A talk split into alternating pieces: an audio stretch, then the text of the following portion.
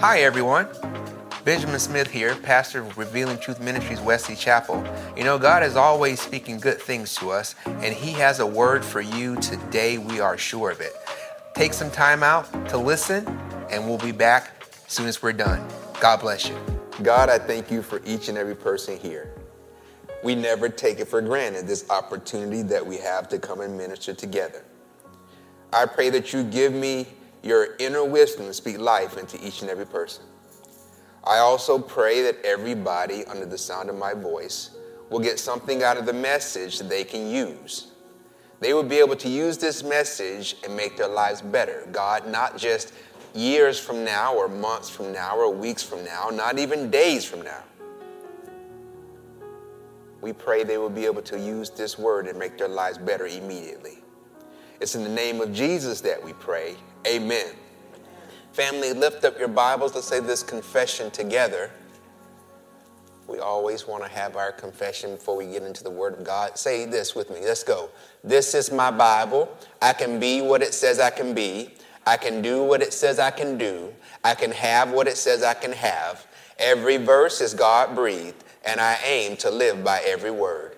It is essential to my faith foundation and works to change me from the inside out into the person God created me to be. That is why I shall never let it go. It is reliable, it is the truth, it is divine, it is the word of God, and shall forever be to me my Bible. In Jesus' name, amen. Loved ones, the last time we were together, we kind of gave an image of our vision for 2023. And that vision for 2023 was spot on with the vision for 2022. We had already been walking that path, even though we were not actually having messages that identified those particular categories specifically. Here are those categories once again, though, and here's the vision before you. The categories are rebuild, restore, re engage. And each one of those categories has a group of scripture references to them and specifically, we went through a more expanded discussion, a quick discussion, expansion on restore. And restore there has Psalm 139, Hebrew 13, and Luke 22. Because the simple word restore is not good enough to give you an idea of what we mean there by restore. Therefore, we went to this expanded discussion on restore last week. Here it is, a little bit modified, but you've seen this last week in general. When we say restore, we don't mean that that just has a single dimension to it. There are three things that we want to restore. We want to restore your confidence in God that He is there no matter the circumstance, situation, or condition, knows exactly who you are knows what you're going through, cares, and is not mismanaging your life. The second dimension is we want to restore your confidence in the belief that your, your life, your life, your life is worth living. The third one is restore others' confidences in God and confidence that their life too is worth living. In going through this last week, not only were we trying to give a more robust, understand, robust understanding of what restore means, it was very purposeful. It was very purposeful because you see how on the right hand side there we restate the order of the vision? The vision has rebuild, restore, re engage. Well, I'm not walking you through those categories in that order. We're starting with restore. Why are we starting with restore? We're starting with restore. And remember, this is my walking you through those. Someone else could come up with a different rationale for why we should do these in an alternate order. But for me, the first step is to restore, to restore confidence. It's the first step because, family, until you restore confidence, you can't really re engage. You have to restore confidence in God that God is there, that God cares, that God knows you, confidence that your life is worth a darn, confidence that other people are worth it as well, before you even think about re engaging. The idea of re engaging doesn't even get any momentum until confidence is restored. Let me give you an example. Let's say a woman has a bad marriage, gets out of that marriage. That woman is in no rush to re engage the institution of marriage again until she has confidence again in that institution. You will hear people say, I'll never get married again. Marriage don't work. Marriage is a is an old time, old back in the day thing. Marriage doesn't work today. Man gets out of a bad marriage, you got to restore his confidence in marriage first before he thinks about re-engaging that institution again. For anyone who's a parent, if you've ever had a child do bad in a class and they've lost confidence, they can do math or do do I don't even know how they do English this, these days, if they even teach writing anymore. I, I don't know because I've seen some writing for some young people and it seems like a, a big paragraph of text messages. But if you have a child who does bad in a subject over and over, or somehow they thought they were going to get a good grade and they didn't, and they lose confidence, if you hope for them to re engage that subject again like you really believe they can, you will have to first restore their confidence that they can. We talk about restore first because in order to re engage, you have to first restore confidence. When we say re engage, I want to make sure we're still all on the same page though. Re engage, sometimes when people think of re engage, they think about somebody who's sedentary who's not doing nothing, who's not engaging life. And as we come, as we came out of that COVID era, we did have some of that. People that have decided to isolate themselves. I'm not coming out again. The world's a dangerous place. But when I say re-engage, I'm talking about we are to re-engage life God's way. There are a lot of people who are engaging life just not in God's way. They're not sedentary, they're not doing nothing. They're just not doing it God's way. There are people who have come out of, for example, the season that we came out of with COVID and isolation. They came out of that season or a season of, of undesired events or activities. They came out of that season still engaged in life, but they engage it angry. They engage it, engage it with a vindictive heart. They engage it hurt, scared, afraid, timid. Not God's way, bold. Not God's way with kindness. Not God's way with a giving heart. They are engaging life, but they're not engaging it God's way. When we talk about engage, we're talking about re engaging, and in a sense, someone who is not doing anything, get engaged. But if you're not doing it God, God's way, change that and re engage God's way. We begin with restore, family, because until you have a restored confidence, although you have the potential to re engage, you will likely keep that potential latent. It won't happen. In other words, say this with me. Say, a restored confidence, a restored confidence is, the sperm is the sperm to re engagement ovum. When you think about it, if you look at re engagement as an egg, like a female ovum and an ovary. Restored confidence is the sperm. A re engaged idea on life does not happen. The idea never takes root if you don't first restore confidence. What do, what, what do I mean?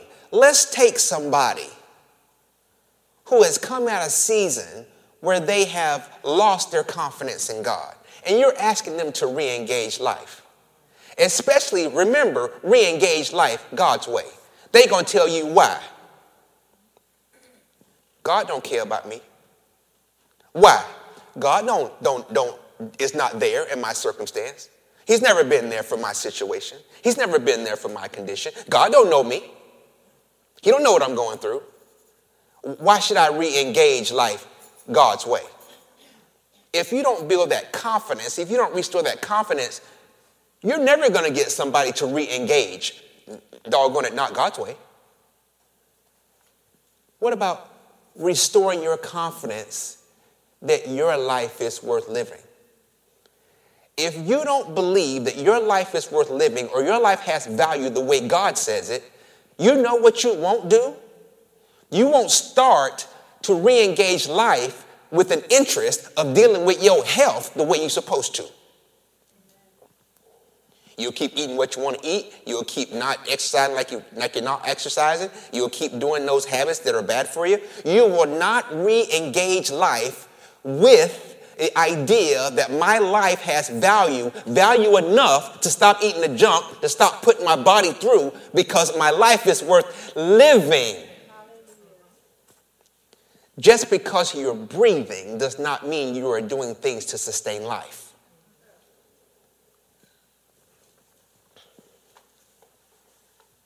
When you get confidence that your life, let's do it, say it like this, is worth it then you will get interest in getting your health right. You will get interest in getting your relationships right. You will get interest in getting your mind right. You will stop letting any kind of information get poured into you at all times of day and all times of night. You will stop watching that screaming mess. They, they don't even know who you are. Why are you letting them sow into your life? Granted, let's even, let's even kind of admit some of the stuff is entertaining. Some of the stuff is interesting. But what you are doing is you are fostering a habit that supports them. They get paid when you watch. They increase when you watch. They buy cars when you watch. They buy a new house when you watch. They expand their tents when you watch. And all the time, you're doing nothing and getting nowhere, helping them get somewhere. You will never re engage your life and get that jump right the way you're supposed to if you don't get the confidence restored that your life is worth it. You won't do it. Until you get restored confidence that others are worth helping, you are not going to engage or re engage life with any kind of effort to help other people. They need to get theirs like you got yours. I work hard for mine, let them work hard for theirs. Nobody picked me up. I picked myself up by my own bootstraps. Let them help themselves. I don't just give away my hard earned money. I don't just go and help people I don't know. I don't let people, anybody in my car. If you don't have a restored belief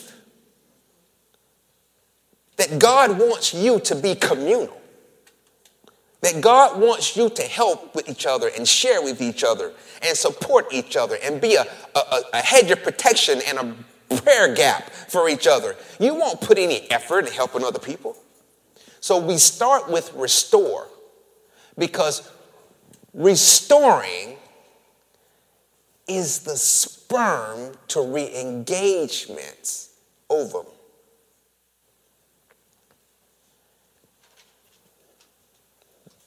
That being stated,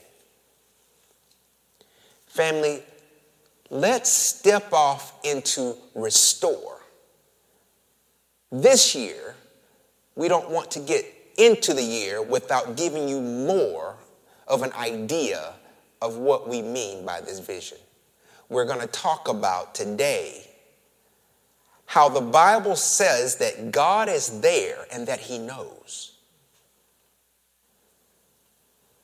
Next image. Remember that a key, a key scripture in the restore category is Psalm 139. Today is very Bible study ish. We're going to go through and identify the things that God shared with me as I wrote down that vision for us. We're going to be talking through the Message Bible and the Voice Bible. The first one, verse that I read is from the Message. The second one that I read is from the Voice. Starting off with Psalm 139, verse 1. The Message says, God, investigate my life. Get all the facts firsthand. The Voice, O eternal one, you have explored my heart and know exactly who I am. Notice the difference there.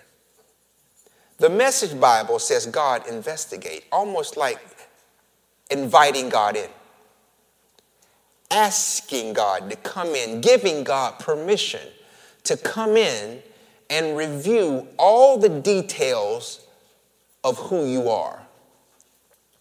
The voice is a little different. It's past tense. God, you've already explored who I, who I am. And God, you know exactly who I am. The voice, in my opinion, is more specific and more direct. And if I can use this word comparing two Bible versions, more accurate because God already knows you.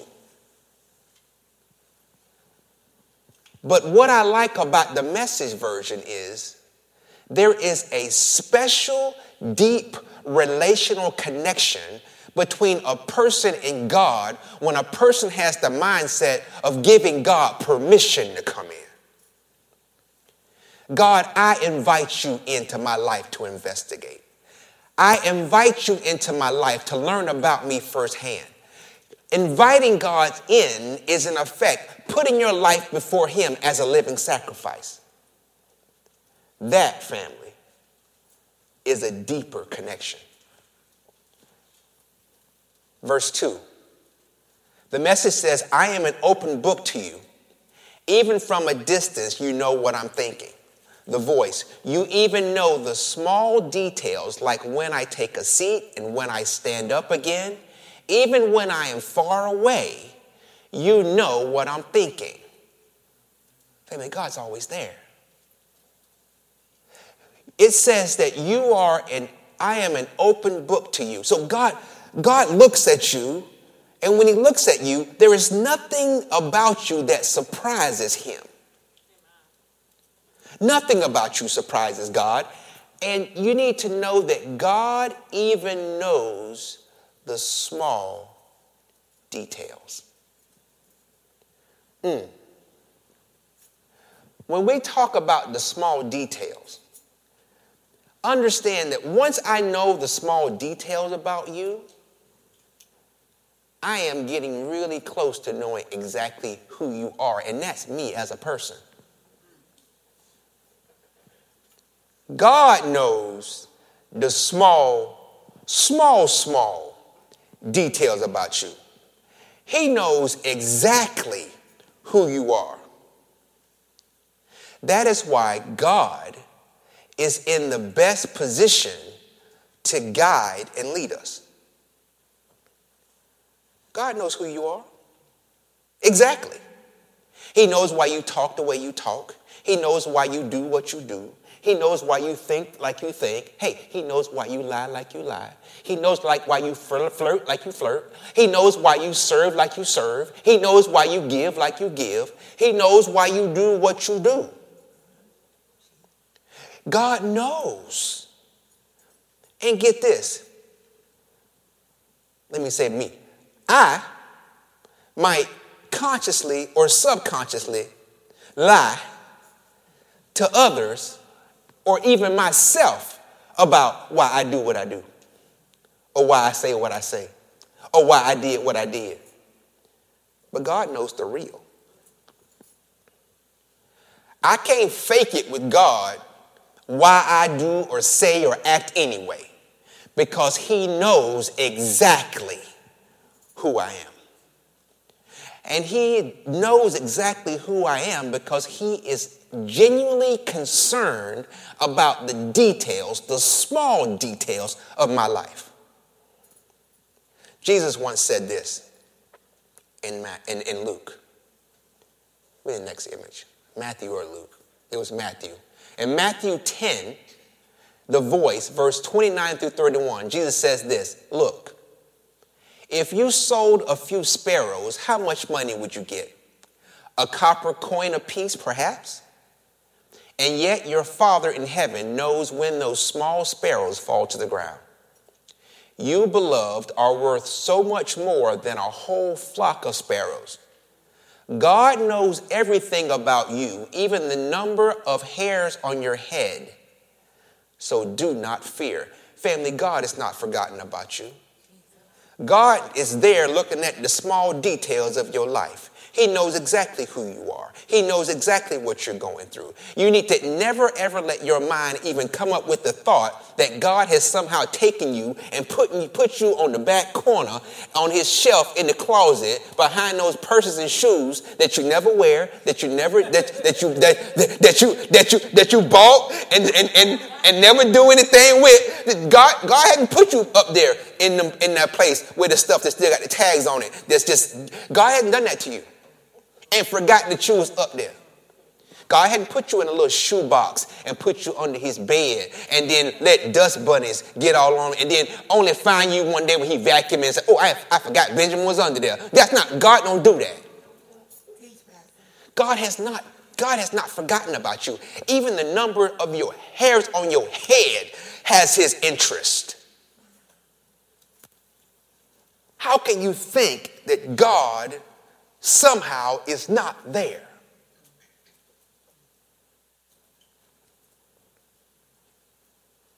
The next psalm. Verses 3 and 4 in Psalm 139, the message. You know when I leave and when I get back. I'm never out of your sight. Verse 3 in the voice, you observe my wanderings and my sleeping, my waking and my dreaming, and you know everything I do in more detail than even I know.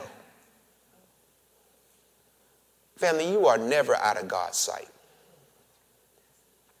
You are never out. God always see you. He see where you. He see what's going on with you at all times. God is conscious of your everyday, ordinary, walking around life all the time. For us as believers, as Christians, as church folk, what we tend to do is call out to God during an anomaly in life. Call out to God when things get undesirable, when events get a little taxing.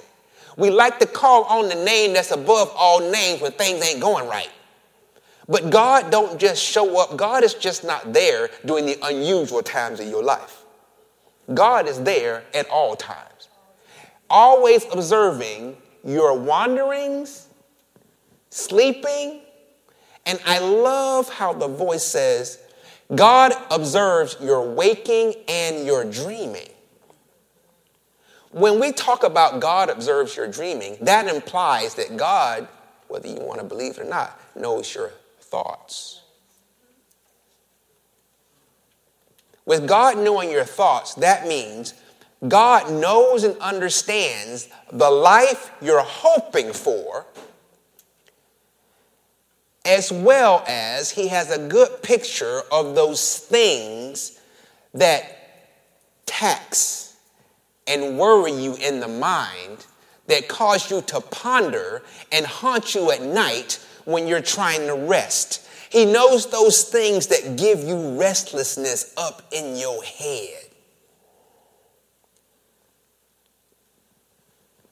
God knows that in more detail than even you know yourself. Verse 4 You know everything I'm going to say before I start the first sentence. The voice, you know what I'm going to say long before I say it. It is true, Eternal One, that you know everything and everybody. Now, family, the idea that God knows what you're going to say before you say it is a big deal. Because before you said that pleasant thing that you said to your wife or your husband or your child or your teacher or whatever you said to your friend, before you said that pleasant word, God knew you were going to say it.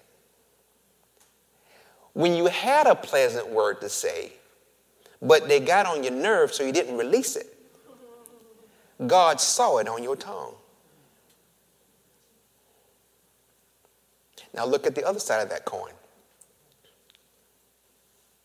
When you stared at that salesperson behind, behind the register and you cussed them out because they keep trying to give you a dollar back in change and you believe they owe you a 10, God knew you were going to cuss them out. and when you, being the Christian soldier that you are, kept those words in your mouth, God saw them forming on the tip of your tongue. Now you get some credit for not calling them what you wanted to call them, and you had a string of words that was nicely strung together. I mean, you were pro at it, you feel me? But he saw that chain forming on your tongue. And now I want you to say something with me, though.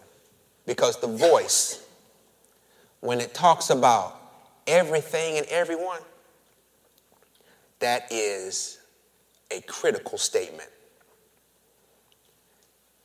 Say this with me. Say, God knows everything and everyone. Therefore, I must allow God to plan and direct my life. What do I mean by that? Loved ones, God not only knows you, but He knows everyone and everybody and everything. If you have confidence in that, if we can restore your confidence in that, then you are more apt to give God permission to lead and guide you. And because He knows everything and everyone, once He has your life in His hands, guess what? God can lead you to purchase the right house because He knows everything and everyone. He knows the right realtors, He knows the right neighborhood, He knows the, what the economic conditions are going to be. He knows what your job condition is going to be. He knows everything and everyone, so He can lead you to the right house. He can lead you to the right job. He can lead you to the right church. Ladies, He can lead you to the right husband. Fellas, He can lead you to the right wife. He can lead you to the right business venture. He can lead you to the right associations or friends. Because he knows everything and everyone. He can open the right doors. He can bring you before the right people. He can put you on the hearts of the correct people. And God knowing everything and everyone is a benefit to us as a believer that swings both ways. Because just like God can lead you to the right thing, He can veer you away from the wrong thing. Just like He can open a door, He can close the wrong door. Now, He can't keep us from tugging on the doorknob or the wrong door. We're not talking about that today.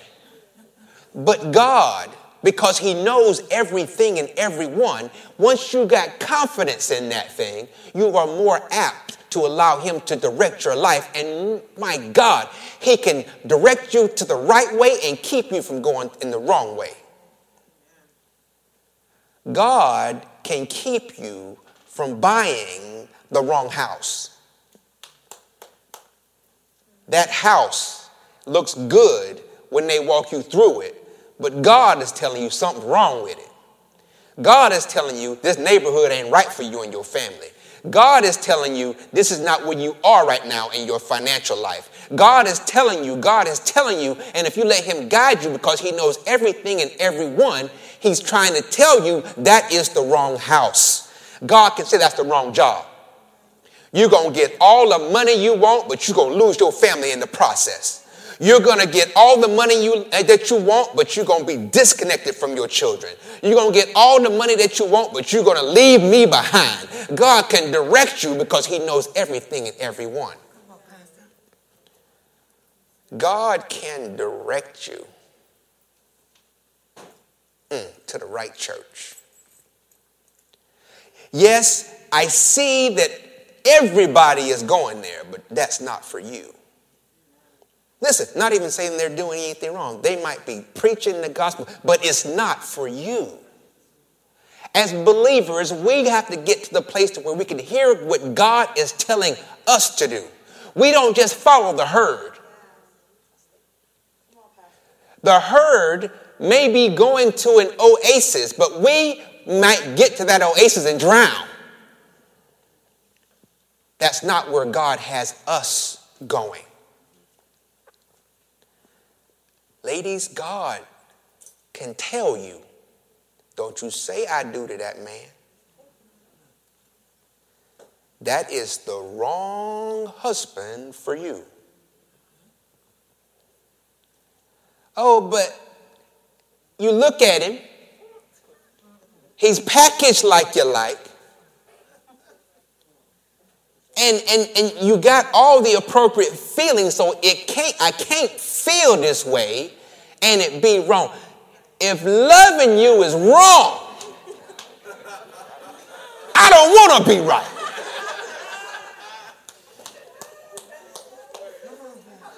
And you're and you're debating with God, you're pulling on that door, and God is trying to keep you out of that door because He knows everything and everybody. God knows who this guy is. He's seen him in the booth in the back in the dark. He's seen him when you're not there. But he's you're you're you're trying to open that door. Don't you say I do to that man. But but but but but but but God. I look at what he's doing for me. I look at how he treating me. I look at what he's saying to me. My mama even liked him. I took him to the reunion and he was a hit. God is saying, don't marry that man. Don't marry that man. But God, and then God finally, if you listen, got to get raw with you and say, listen,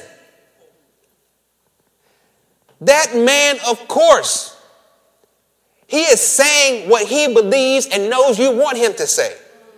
He is doing what he believes and knows you want him to do. He is acting the way he believes and knows you want him to act because he knows your desperation. He knows what you're what what you're what you're praying, ooh, believer, what you're praying for because you've told the devil what you're praying for. So now he knows exactly how to play the role to get what he wants and what he wants in his heart. He's just he's just a cookie monster and once he gets the cookie, he's done. That's all he wants.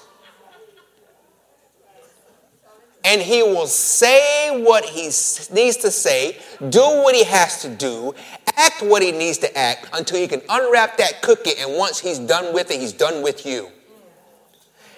Even go to the point of putting a ring on your finger. Because in his mind, this whole thing is returnable. Marriage is not forever for him. His forever is until he gets what he wants. And once he gets what he wants, he moves on to the next forever. God is telling you, don't you say I do to him, but he's putting his best foot forward. God said, that's not even his foot.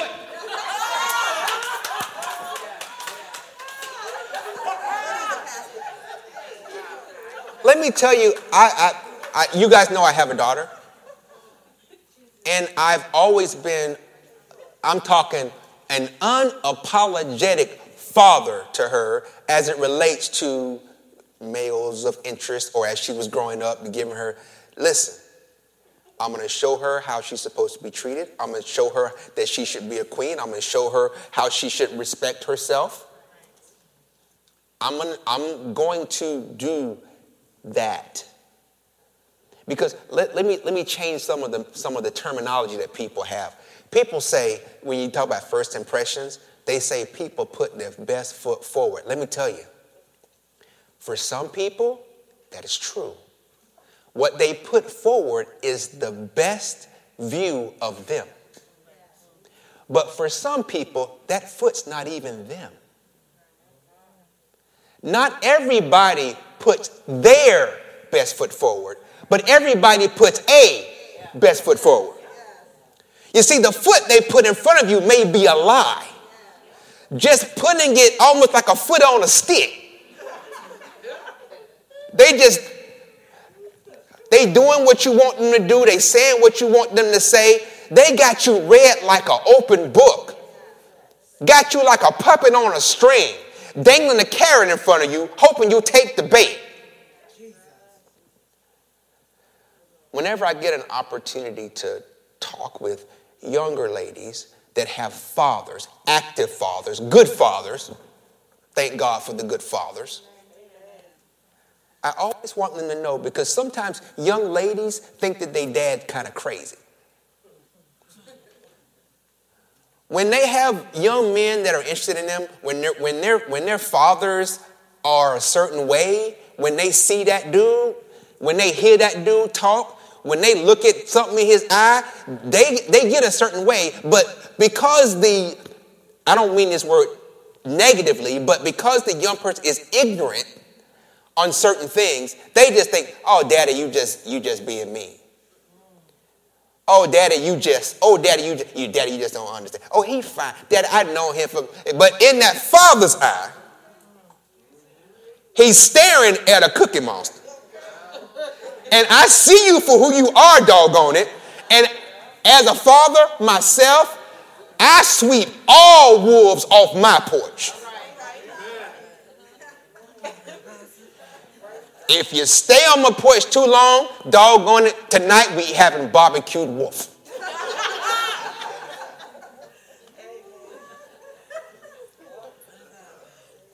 I'm not saying that the, that the, that the young man, or they may have great intentions, but as a father, I need to investigate you. And as a daughter, once again, if you got a good daddy, you need to give him permission to sift. Because if the young person or the older person or the dude, if he can't stand the sifting, He's not for you. Now keep it and keep keep in mind. I want to keep caveat a good daddy. Some daddies think ain't nobody good enough. I mean, you could go to you know you could go to the other extreme, and I believe we are mature enough to understand what I'm trying to say. And the same thing happens as you know, you guys, ladies, you're you're because I'm your pastor, you're my spiritual daughters. The same thing applies to you. Whoever you have an interest in, they're going to put a best foot forward. What you need to do is make sure, because God knows everything and everyone, that He's not saying, Don't you say I do to that man. Don't, don't you say. By the way, fellas, God can tell you, Don't you say I do to that woman. Package like you like. But don't you do it. Enter that engagement at your own risk. There you are tugging on that door, trying to find a key that works.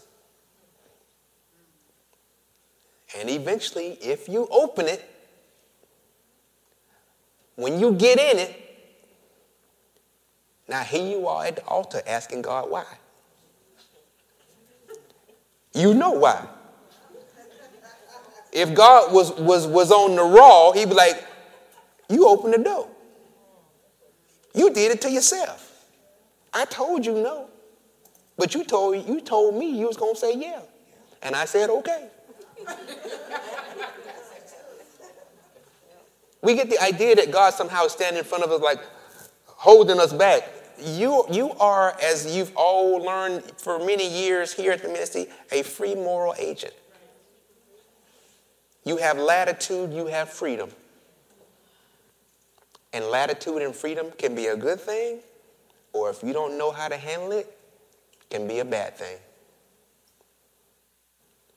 God can direct you to the right business venture, knowing everything and everybody, where to put your money, where to start, how to start. Don't start this way, start that way. But if you decide you want to just, because everybody else starts this way and you want to jump out and start that way, when God said that's not the way you're supposed to start, guess what? You get what you get. God can direct you to the right friends and move you away from the wrong friends. I know they seem like good folk, but they really are a bunch of poisonous vipers. And if you let them get close, a viper will strike. How many people have you? I've, listen, this happened to me. That you befriend somebody and they gave you all the right signals, but you just jumped in too quick and you end up getting bit. And when you get bit, it's, it, it's, it's, it's, it leaves a sting that guess what? Res, res, res, dissolves your confidence in friendship, and you need to have that confidence restored before you can re engage people as friends. It's, it's, it's a cycle. Next one.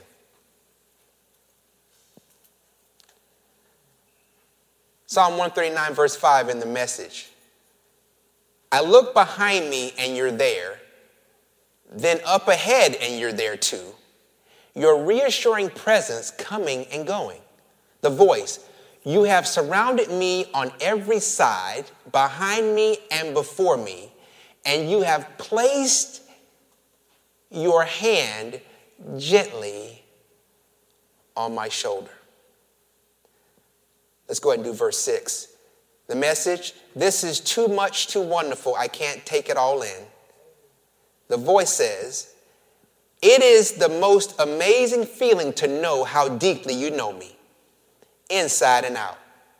The realization of it is so great, I cannot comprehend it. Family, God is always a reassuring presence in your life. Let me give you an image of that, though. Because when you, when you see that, I'm going to tie it to something that you are familiar with, but then we're going to expand it. I want, I want you to come up. You to come up, please. Miss Charlotte, come up. Mr. Reginald, can you come up? I want you to stand in, fr- in front of me. The Bible says in the voice, Miss Charlotte, stand on my left side. You stand behind me, you stand on my right side. The Bible says, in the voice, God, You have surrounded me on every side. So that means God is, as it says, you are behind me, you are before me, and you are on every side. What you are accustomed to hearing is Psalms 5 that God will bless the righteous and he will encompass or shield or surround them with favor as with a shield. So that the favor of God surrounds you on every side. The same David said that, by the way, that said this. However, the voice says, God is surrounding you on every side. Not favor, God. God is surrounding you. Although David once said the favor of God surrounds him like a shield, the reality is, in David's day, his view was God surrounds me like a shield. And when God surrounds you like a shield, everything God is and has surrounds you like a shield. Not only does favor surround you like a shield, but because God is there, His wisdom surrounds you like a shield. His joy surrounds you like a shield. His peace surrounds you like a shield. His provision surrounds you like a shield. Everything God is surrounds you like a shield because God's presence is an ever present existence around you. That's David's view. In our dispensation, no, God does not surround us.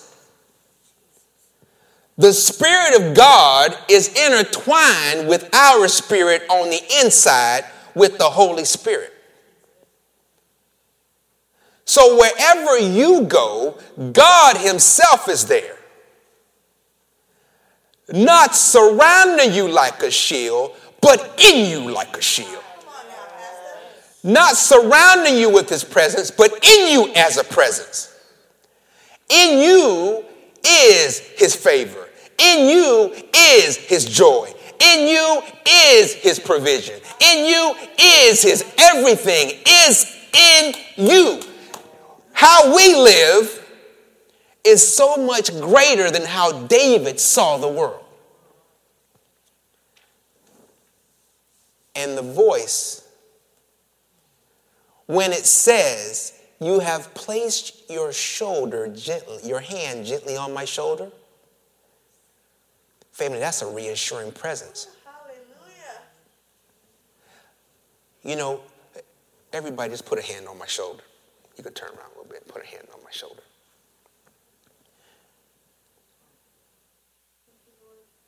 There is power and a reassuring touch. And with God on the inside of you, his hand is never off of your life. He is always in touch with you. A reassuring touch gives you the confidence to engage. I can remember there are times when my children were young, and even as they were older, but in particular when they were young, when they were doing an activity and they had a little feel that they might lose some confidence, learning how to swim, playing a sport, not getting it right, trying to figure something out in school. You know, there were, there were moments, there were moments that I would walk up to that child. Let's say they're standing by the pool. And you know how it is. Take it, take it from someone who, listen, you guys not know this. Uh, Pastor Benjamin and Pastor Greta are not swimmers. Now get this. We want to be. And we're going to be. But we're not. And let me tell you something. You know what? This, this is a rabbit trail, but let me tell you this. Don't, y'all go hold, hold this example. Let me tell you this. When I was young, my mom put me in swimming. I was a little kid. Me, my brother, and my sister. I'm the youngest of three. And when I read, because I asked God before, during that season of my life, what happened? Because I've never attempted something and not ever completed it in my life. And he played back something to me, and I want to share it with you, just here off the rip. I remember growing up, and my, my mom and others, my aunties and different people who didn't swim, put the fear of God in me about water. Don't go too close to that edge, you're gonna fall and you're gonna drown. No, I mean, it, it, was, it was so many statements like that that when that coach, Coach Dabney, who taught so many people in our community to swim is not funny. He was, a, he was an icon. Knew how to swim back and forth. When that man put me in there, although everybody else was trying, in my mind, all I kept hearing is, You're gonna drown. You're gonna drown. You're gonna drown. Parents, do not seed in your children's minds things because you fear them that will cause them to fear. You are hindering them. Allow their success in an area to give you courage to overcome your own fear. But where am I going with that? When they were, when they were swimming, and keep in mind, Greta and I made the commitment that because we grew up in a certain era, that before our children were, could walk good, we wanted them to be little fish.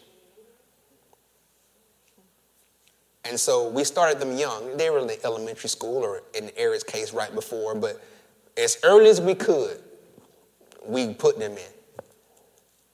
And they are very good today. Just wonderful. Even thought about the swim team at one time, but getting up at 5 a.m. wasn't for her.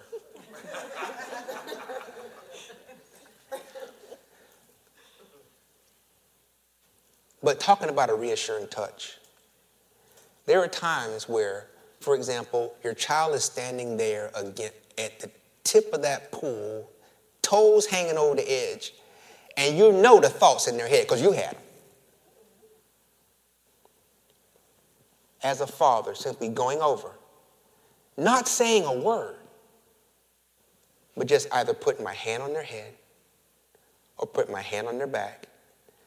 They looking at me and me smiling down at them and walking away. Gave them the courage because they knew their father was present. And they knew that their father would not put them in a position of harm. And they knew that their father would not be asking them to do this if he didn't believe that they could. So, with the image that God's on the inside of you, and all of Him is on the inside of you, and His reassuring touch is always on your life, it should give you courage to re engage life God's way. Thank you. Family, and knowing that God not just surrounds you on every side, but is in you should be the most amazing feeling. It should give you a joy and a courage on the inside. It should help dispel thoughts that God is not there. It should help dispel thoughts that God doesn't know who you are. It should help dispel thoughts that, guess what? God is somehow not worth the relationship anymore. Next one.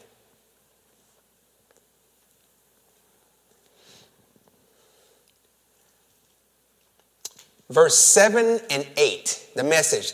Is there any place I can go to avoid your spirit, to be out of your sight? If I climb to the sky, you're there. If I go underground, you're there. The voice. Can I go anywhere? The answer, by the way, is no. You can't go any place. You can't go anywhere. But can I go anywhere apart from your spirit? Is there anywhere I can go to escape your watchful presence? If I go up into heaven, you are there. If I make my bed in the realm of the dead, you are there. Family, there's no way you can go to get away from God. That's why God's always there. If we look at this in general sense, verse 8 is saying, if I go anywhere above the surface of the earth, I can't escape God. If I go deep beneath the surface of the earth, I can't escape him. He's there. The voice uses the word heaven and realm of the dead. If we were to take those to be literal places of heaven, and if we were to take realm of the dead to be hell, then there is even no place in the spirit realm you can go to escape God. God is there. God is always there. Look at verses 8 9. I mean 9 and 10. Now, we've talked about any place above the surface of the earth, any place below the surface of the earth, but look at these verses. Verse 9 and 10 in the message If I flew on morning's wings to the far western horizon, you'd find me in a minute. You're already there waiting. The voice If I ride on the wings of morning, if I make my home in the most isolated part of the ocean, even then you will be there to guide me. Your right hand will embrace me, for you are always there. Now, that first part, starting off with morning's wings, is interesting. Before we get into that, though, look at where it says the most isolated part.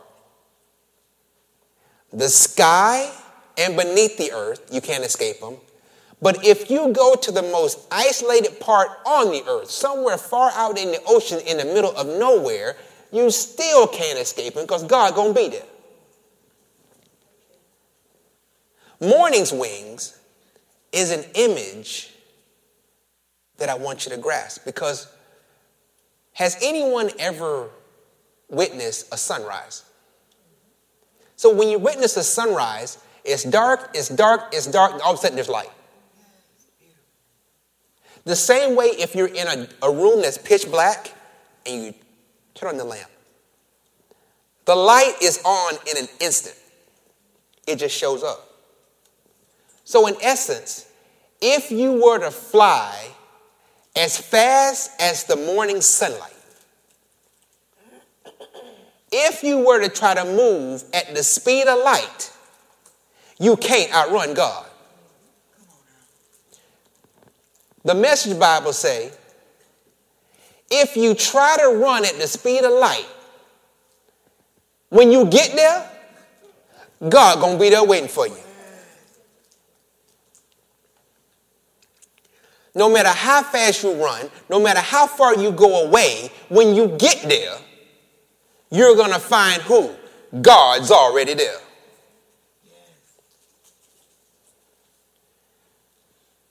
not for you to answer, but just to ponder. How many people have been failing to re engage life because they have been attempting to hide or run from God? Something you can't do. The truth is, if they're trying to hide or run from God, somewhere in their life they've lost confidence. And for them to re engage, they must first get that confidence back. verse 10 in the voice says that God will be there to guide me and embrace me, and He's always there. As David writes this, it's very reminiscent of his 23rd Psalm. Notice. You've read this all your life in church. The Lord is my shepherd. I shall not want. He makes me to lie down in green pastures. He leads me beside the still waters. He restores my soul.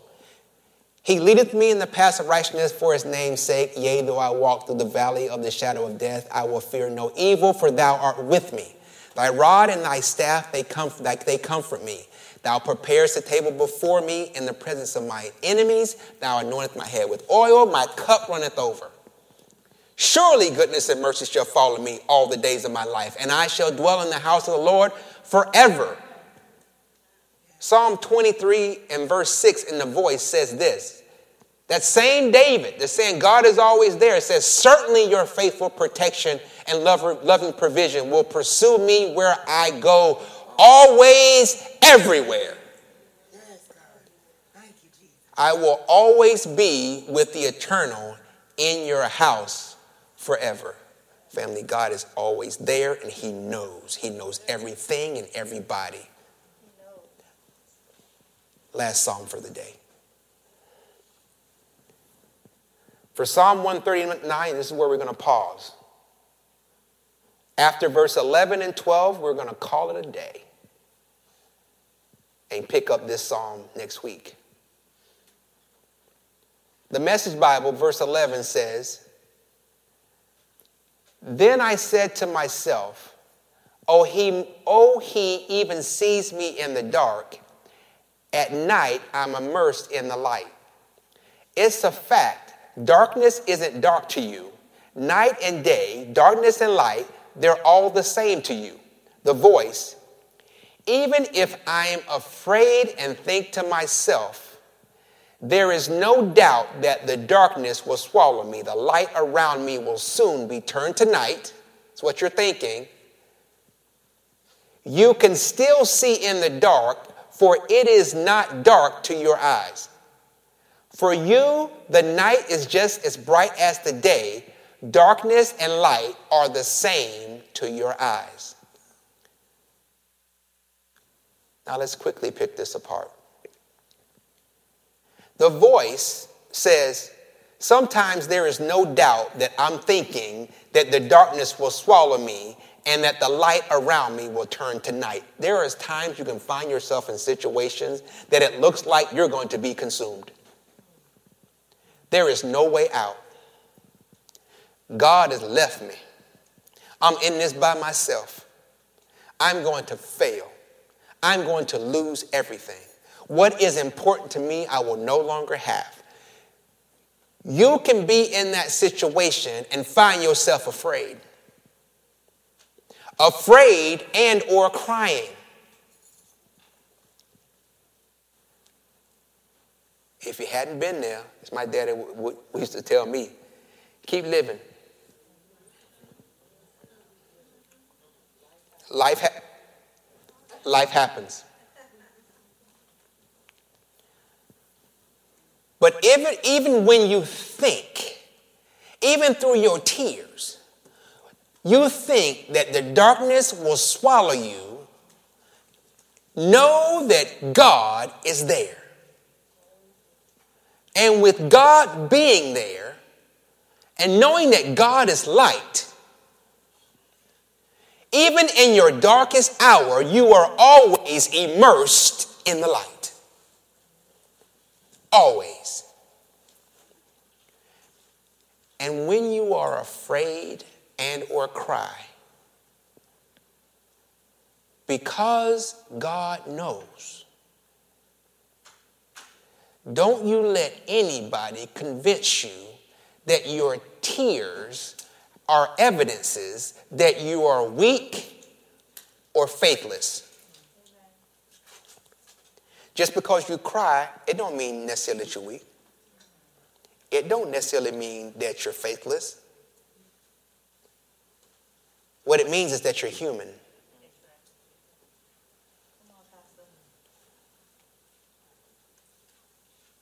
There are, there are moments in life that just hit you a certain way, that make you feel a certain way. But during those moments, you need to know that you are immersed in the light. God has gone nowhere, God is still there. He's still concerned about the small details of your life. And everything that we've gone through, through verse 1 through 12, the theme that I want you to walk away with is that God is there and God knows. Remember, a part of that restore category in its group of scriptures is Hebrews 13 and 5. And we close with this, which says in the voice, verses 5 through 6, keep your lives free from the love of money and be content with what you have because He, meaning God, has said, I will never leave you. I will always be by your side. Because of this promise, we may boldly say, The Lord is my help.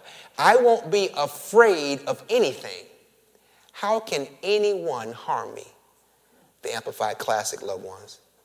Verse 5 Let your character, character and moral disposition be free from the love of money, including greed, avarice, lust, and craving for earthly possessions, and be satisfied with your present circumstances and with what you have for he, God Himself, has said, here we go, family. God Himself has said, I will not, what are those three words? Say it like you got life in your lungs. In any way. God says, I will not in any way fail you, nor give you up, nor leave you without support. I will not, I will not, I will not. What are those words? In any degree, leave you helpless, nor forsake, nor let you down, relax my hold on you, assuredly not. God's there. His reassuring presence is on the shoulder of your heart every moment of every day. Verse 6 So we take comfort and are encouraged and confidently and boldly say, The Lord is my helper. In David's case, the Lord is my shepherd, I shall not want. I will not be seized with alarm. I will not fear or dread or be terrified. I will not think that the night will consume me. I will not think that I will be swallowed up by my situation because I am always immersed in the light. I will not be seized with alarm. I will not fear or dread or be terrified. What can man or life or the devil or situation or circumstance or condition do to me? I'm not saying that things won't happen in your life, but don't you dare believe that while you're going through, God is not going through with you.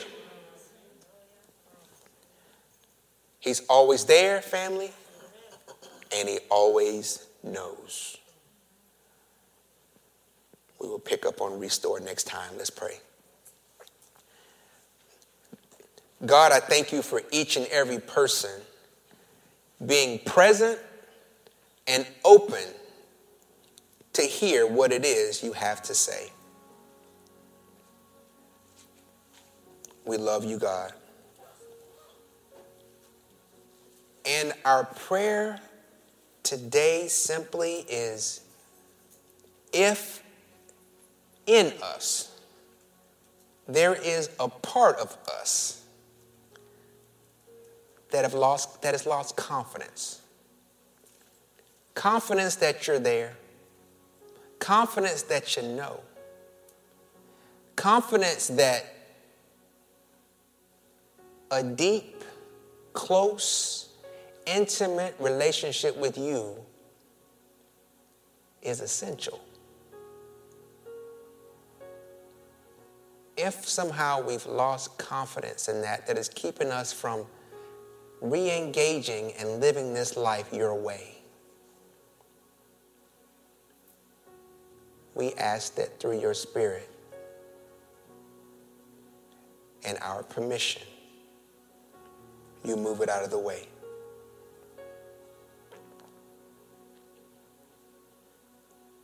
It's in Jesus' name that we pray. Amen. Well, that's what God had to say to us today. We pray that it blessed you. As always, we pray that the Word of God blesses you, not just years from now or months from now or weeks from now, not even days from now, but we pray that you got something out of the message today that would change your life immediately. God bless you and look forward to chatting with you next time.